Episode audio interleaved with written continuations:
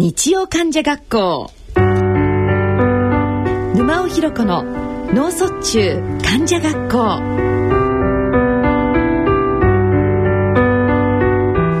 皆さんご機嫌いかがでしょうか？沼尾ひろ子です。4月からスタートしました日曜患者学校。毎月第3第4日曜日のこの時間は脳卒中患者および家族医療従事者に向けてさらには脳卒中予備軍かもしれないあなたに向けてお送りしています。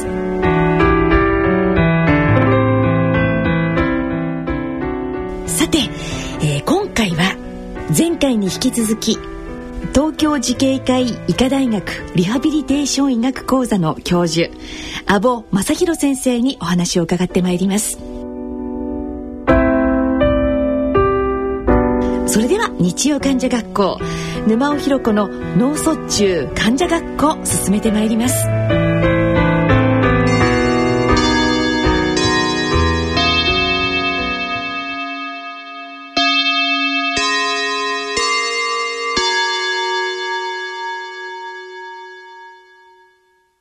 東京慈恵会医科大学教授の阿保正弘先生をお招きしてお送りしております。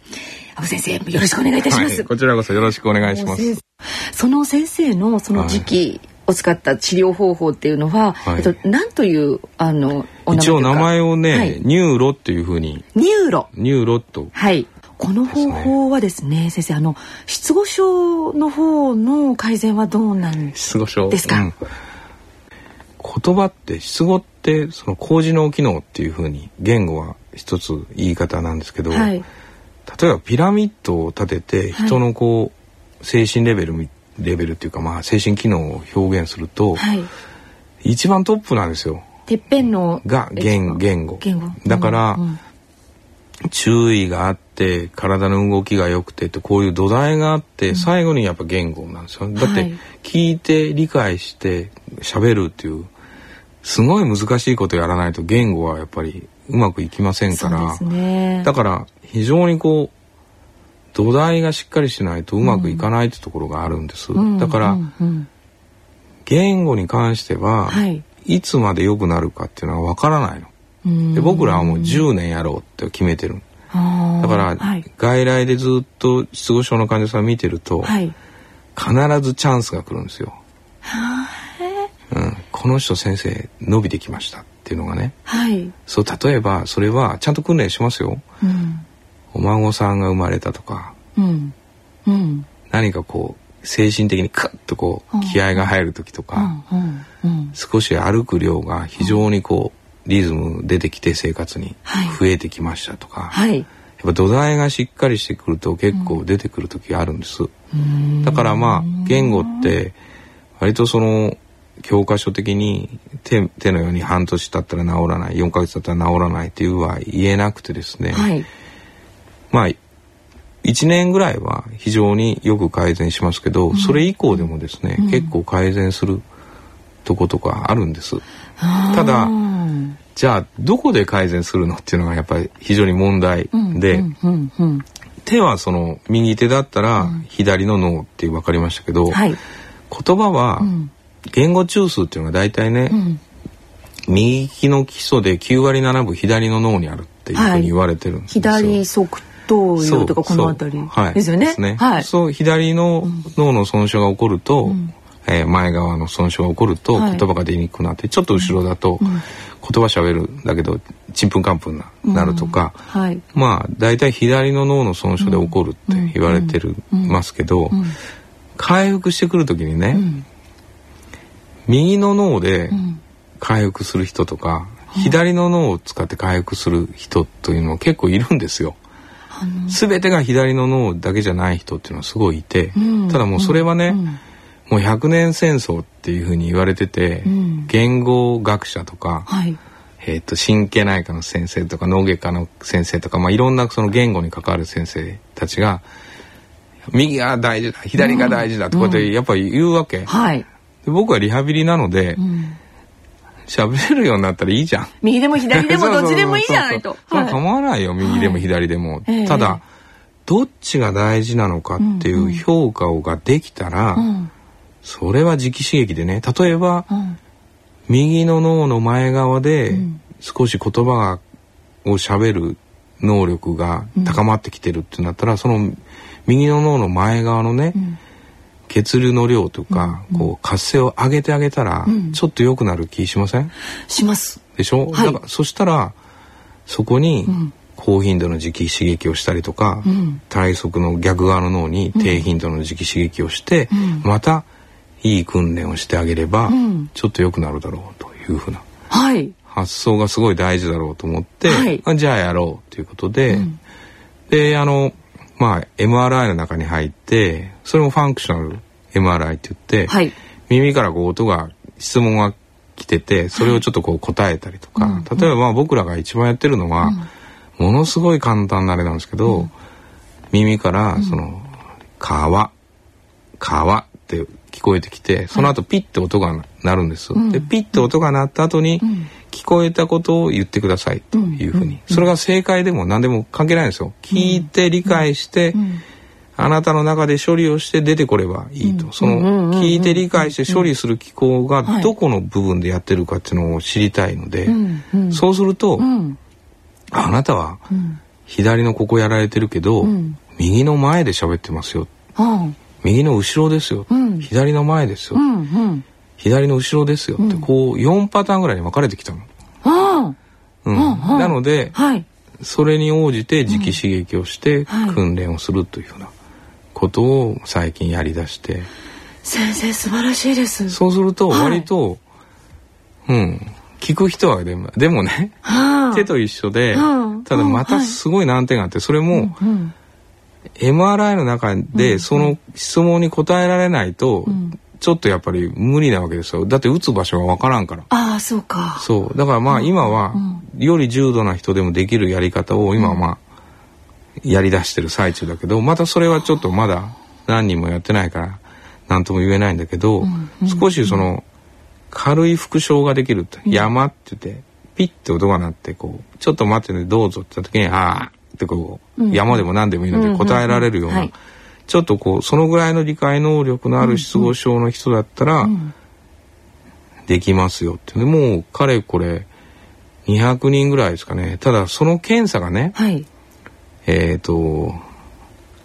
大変なんです。その、うん、なんていうか、うん。うんと、やっぱり1時間ぐらいかかるので、うん、で、うん、まあ外外の病院っていうかね、僕はまあ首都大学というとこのその客員教授でもあるので、はい、そこの大学の MRI をちょっとえーと、お金を払って使わせてもらってて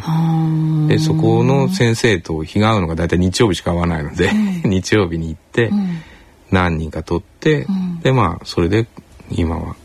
やってるということですけどね。だからまあ徐々に徐々に増えてきてまあ200人近くになりましたけどね。そうでただちょっと重い人には聞かないけど、ちょっと言葉理解して出にくい人っていうのは、割とみんなやった後はね反応がすごい良くなったりとか出なかったことがポロって出たりとかそれはね家族が一番分かってくれるの。すごくよくわかります、うん、だって一番身近にいる家族がですね。おはようってすぐ言っちゃったとかね。これ何言ったらちょっとタバコ取れとかね。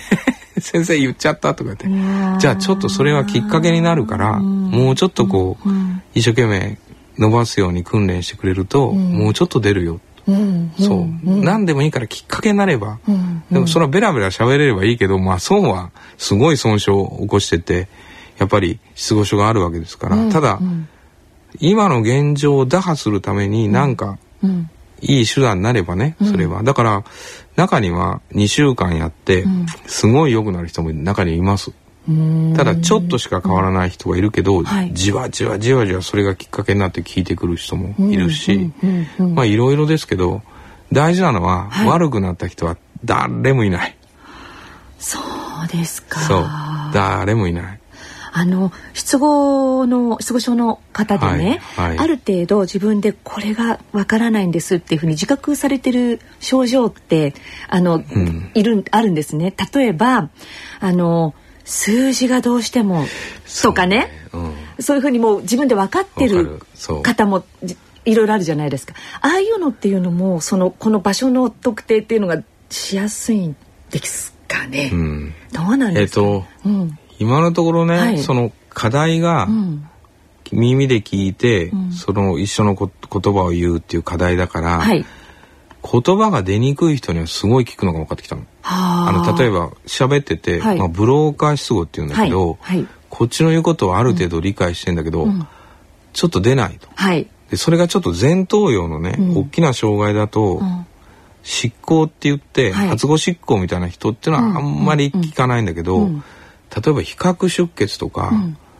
脳出血とか脳梗塞の人で割と前頭葉が割と残ってて、ちょっとあなんだっけなあ、うんあっていう人はすごい聞く。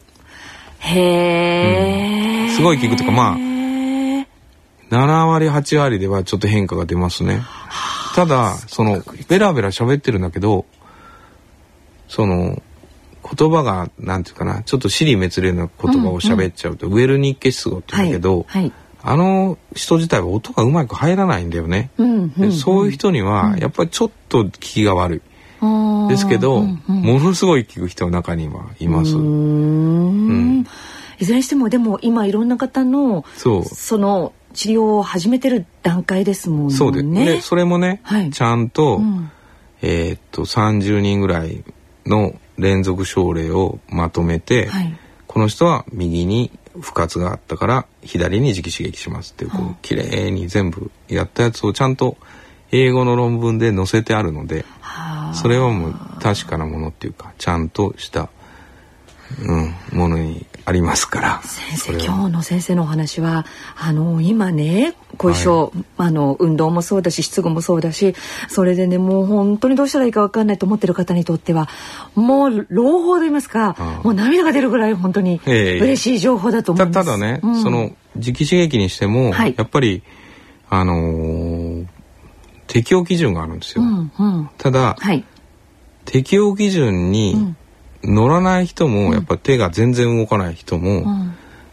いい方法はないかなって模索してて。でそれはねやっぱ一個見つかったんですよ。え？ボツリヌス毒素っていうふうなものを使って。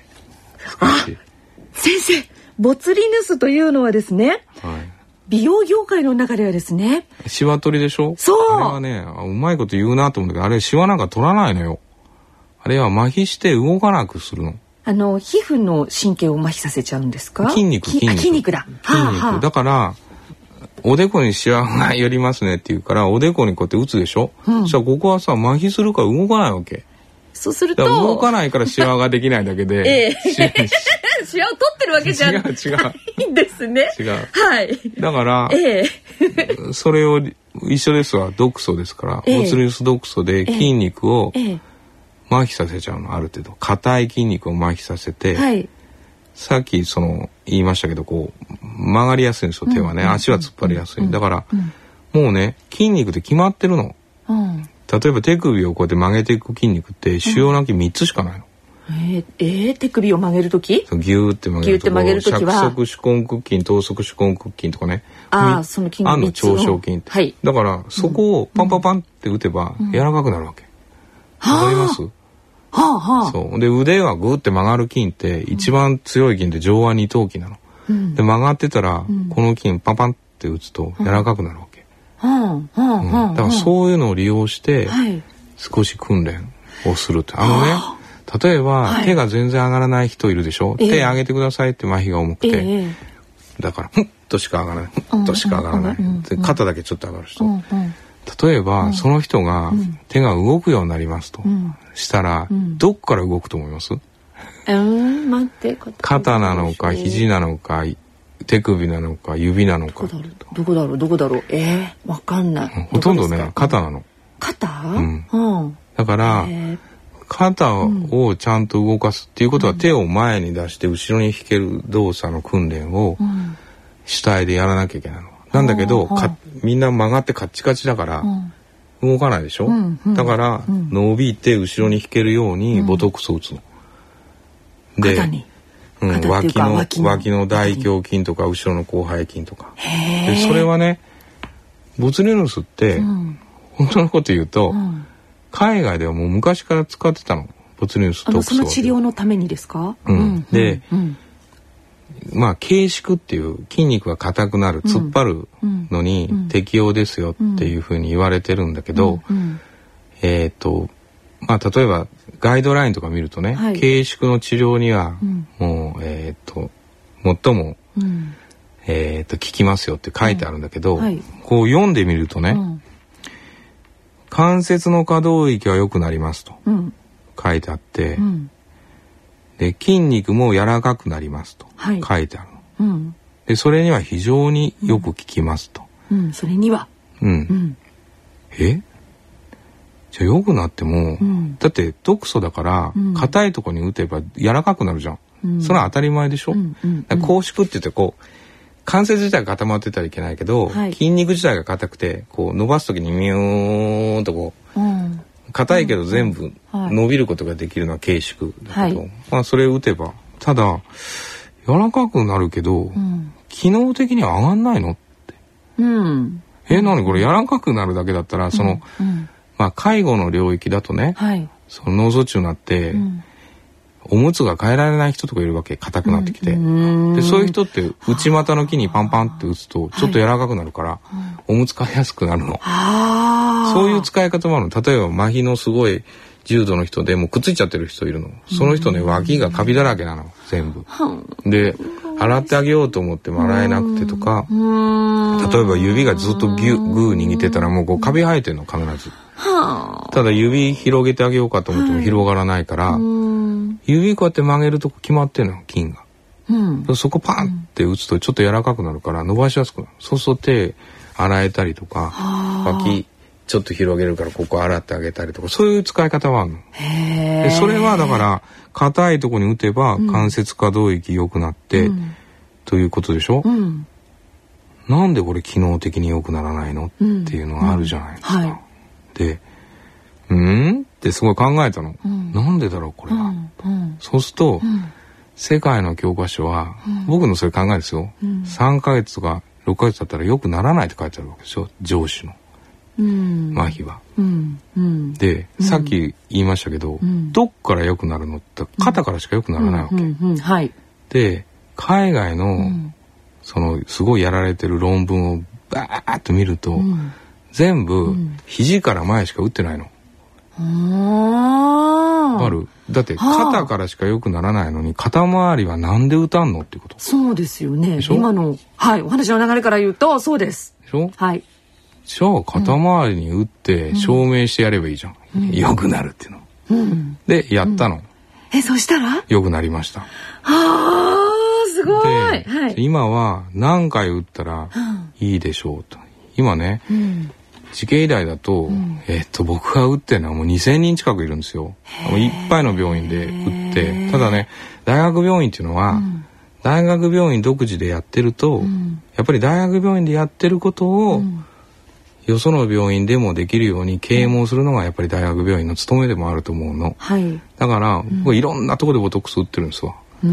鳥取で打ったり、京都で打ったりとかいろいろしてます。はい、であのそういうのを含めるとまあ2,000人ぐらいにはなってると思うんだけど、うんうん、で綺麗にこう打った後にちゃんとこう型の評価とか、まあ、さっき言ったフーゲルマイヤーという評価をつけると、はいうん、打ってちゃんとストレッチをやってると、うん、肩から良くなってくるっての分かってきた。だからもう全然動かない人がちゃんと訓練やってって言ったら、この間3回目とか4回目打った時にえっ、ー、と3か月おきにしか打てないんですけど3か月。だからあそのボツボツリヌス。で聞いてる間はね2か月ぐらいしか聞いてないの、うん、だから柔らかくなった時にもう一生懸命訓練するわけ、だから逆に言うと、磁気刺激と一緒で、訓練をしてない人には不向きなの、全く、だってただ柔らかくなる、ね、そう柔らかくなるから、時間が経ったら薬切れるからまた元戻るわけ、うん。だから介護でそういう人には使ってもいいけど、うん、機能的に上げようと思ったら、やっぱり一生懸命訓練してない人には、すごい不適なわけ。だからもう医療費もったいないんです。高いから。1本5万円するんですよ。このちっちゃいピンが。高い。3割負担の人で、うん、上司だと5本ぐらい打つから、7万5千ぐらいかかる。ああ、そんなにしちゃうんですね。うん。もうちょっと安くならないかな。うん、まあ、それは国によってね、ガーンって下げてもらわないと。ねえ、うん、でもじゃあとにかくあの頑張ってあの良くなろうと思うそういう向上心のある方。すごい大事。そういう人は、やっぱり全部助けてあげようと思って今頑張ってやってるけど、ボツリウムスも、やっぱり打ってくださいって不用意に来る人もたくさんいますよ。で訓練、でそういう人に限ってね大体ね硬いのも関節が。だからちゃんと日頃の訓練ができる、これやりなさいあれやりなさいって訓練をできるのをチェックしてから打つようにしてますけどね、だからちょっと1年とか1年半とか2年がかりで、じわじわじわじわじわ上げていくんだけど、やっぱり重い人でもそれなりに良くなるやり方は見つかってきたでそれで、はい磁気刺激のニューロの適用の基準まで上がってきたらさらに良くなるわけでしょ？そうですよ。そうそう、はい、だからそこを僕らは今目指してるの。だからニューロで良くなる人はもう1800人ぐらいやって、うん、まあ割とよく効いて効きます。8割ぐらいで聞くよっていうのを出してきたけど、うん、ニューロが適用じゃない人でも一生懸命訓練してる人がたくさんいるわけですよね。でその人たちに、うんなんかいい方法はないのかと、でボトックスがあります。ただ打つだけではダメなんですと、ちゃんと訓練しなきゃ、で、この人は介護のためにボトックスを打つのか機能を上げるためにボトックスを打つのかちゃんと判断をして、機能的に上げたいんだったら、肩からしか良くならないから、肩から順番に訓練をしましょうということをやると、肩肘手首まで来てる。全然動かなかった人がいっぱい。それももうじき英文でちゃんと出しますよ。そうですか。そう。だからまだね指まではいかないけどただ、肩がねまっすぐ上がるとね物を抑えられるわけ。変わります？そうか。そう。肩が上がるようになると肩がまっすぐ上がると、こうなんか調理する時にもう大根でもふっと抑えられるわけ。そうだそうですよ。先生すごいそう柔らかくなるとねこの間おばちゃんが言ってくれたら「先生前焼きのブラウスが着れるわよ」って。あー嬉しいだろうな。そう。だってボタンもね止めたりとか肩がもう動かなかったから、うん。入らなかったんだって。だから今肩こうやって動かせるから、前焼きももう発症から何年かな？6年か7年経った。その6年ぶりに来たって言って。でもそういうのを聞かせてくれると、うん、本当頑張ろうと思うね。まあ、うん、ちっちゃい子からコツコツいかないと、うん、あのいけないですけどね。ただ、あのやっぱり、ちゃんとやれば、今まで全然良くならないと言われたものが、結構良くなってくるっていうのは分かってきたので、はい、うん、はい、そこがこう諦めないでやるべきだと、うん、でも、うん、やる気がない人はダメよ。最初からね。それはそれは。もう最初からもう問題外だと、うん、問題外。ね、必ず大丈夫だからみんなやる気出そうよって。今よりは絶対にちょっと上がると思う、そうすると動くでしょ、あのね残念から脳卒中になった人って発症から5年以内に再発する率って2割あるの、うん、結構高いんですよね。怖いな。そう、はい、だからやっぱり、ある程度動いて、少しリズムよく生活してちょっとやる気が出るっていうのはね、やっぱり再発予防でもあるわけよ。そうですよね。そう。そうだ。そう。前向きな気持ちとかやっぱり訓練ってやっぱ動くからね、うんうん、そうするとやっぱりこう糖も代謝するわけでしょ、うんうん、そう血糖値のコントロールも良くなるし、はい、血圧のコントロールも良くなるし、うんうん、よく動けそうそうそう。いい循環が回ってくる。だからそういうのもすごい大事かな。生きるっていうそのね本当にその自分らしく生きるですとか生活の質ですとかね、ね、まあ僕はまあリハビリの専門だから、うん、そっちの領域をまあ一生懸命はいやらなきゃいけないかなっていうのは思ってますけどね。もう今日の先生のお話はですねもう半ばもう諦めてるっていうかもうどうしもうしょうがないよって思ってる方にですね本当になんかこう明るい光がですねもうパーッとこう差し込んだ感じが はいいたします。でもね厳しいですよ、うん、僕の外来は。えそうですか？だから例えば、患者さん来てね、はい、こう一緒の説明するわけ、うん、でも誰が来ても一緒の説明、まあ、有名な人もすごいたくさん来るので、来ても一緒、あなたは肩からしか良くならないからこういう訓練しましょうと。で3か月後に来てくださいってと来るでしょ、うん、触ったら分かるからやってるかやってないかなって、うん。うん。うん、やってないじゃないですか。うんうん、叱りますよね。叱る叱る、もう来なくていいって大体、うんうん、そんなだったらいいですよって来なくても。うん、そう。うん。うん、でやってる人は、うん、あのー、まあ肩もね全然動かなかった上まで上がるのって大体半年から1年かかるんですよ。やっぱり。うん。うん、あなた今度頑張って言った通りやっててくれたらもうちょっとここまで手が上がるようになってるから頑張ってやんなさいって言うとやっぱそこまで上がってるの、うん、次来ると。というふうにコツコツコツコツ進めてるとやっぱりできなかった動作っていうのは結構できたりするから。まあまあそれは喜びでもありますけどね。患者さんがこう報告してくれるので、うん、はい。そう。こうなりました。とかああなりました。と先生のこと神様のように思ってるはずですよ。いやいやいやでもね間違った訓練だけはしてほしくないのよ、だからすごい頑張ってる人たくさんいるの、はい、でもね頑張りが悪くしてる人もいるの昨日。うん。うん。そうですか。そこのところはあのきちんとやっぱり教えてもらったことをその通りにそうです、ね,、大事なのは基本的にはストレッチするっていうのはすごい大事ストレッチですか、うん、関節を柔らかくする、はい、例えば、うん、肩だってこう両手持ってギューッと上げて耳挟めなきゃ硬いわけよ。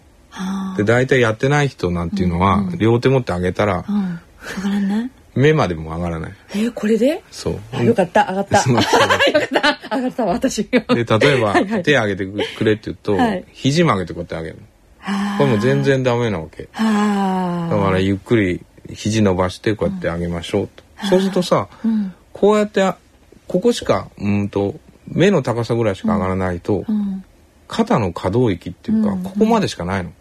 だからどんだけ麻痺多くなってもここまでしか上がらない。ああそうか。そこのところはね。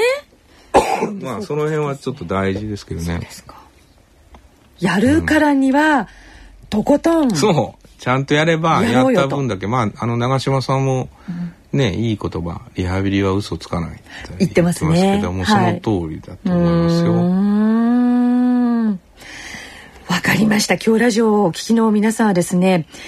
阿保先生のお話を聞いてやるからにはとにかく諦めるなと。大丈夫だと。その代わり真剣勝負だよと。そうそう。こっちも、ね、こっちもそうだから。先生も真剣なんだから。あのみんなも真剣にやってくれと。そう。ということですよね。そうです。はい。今日はですね、先生、本当にありがとうございました。非常にあの、明るい、えっ、ー、と、光が見えてくるお話を伺いました。ニューロという治療法と、えっ、ー、と、ボツリヌスの治療法ですよね。はい。はい、えー、今回はですね東京慈恵会医科大学教授の安保雅博先生もうたっぷりとお話を伺いました、はい、ぜひまたよろしくお願いいたします、どうもありがとうございました。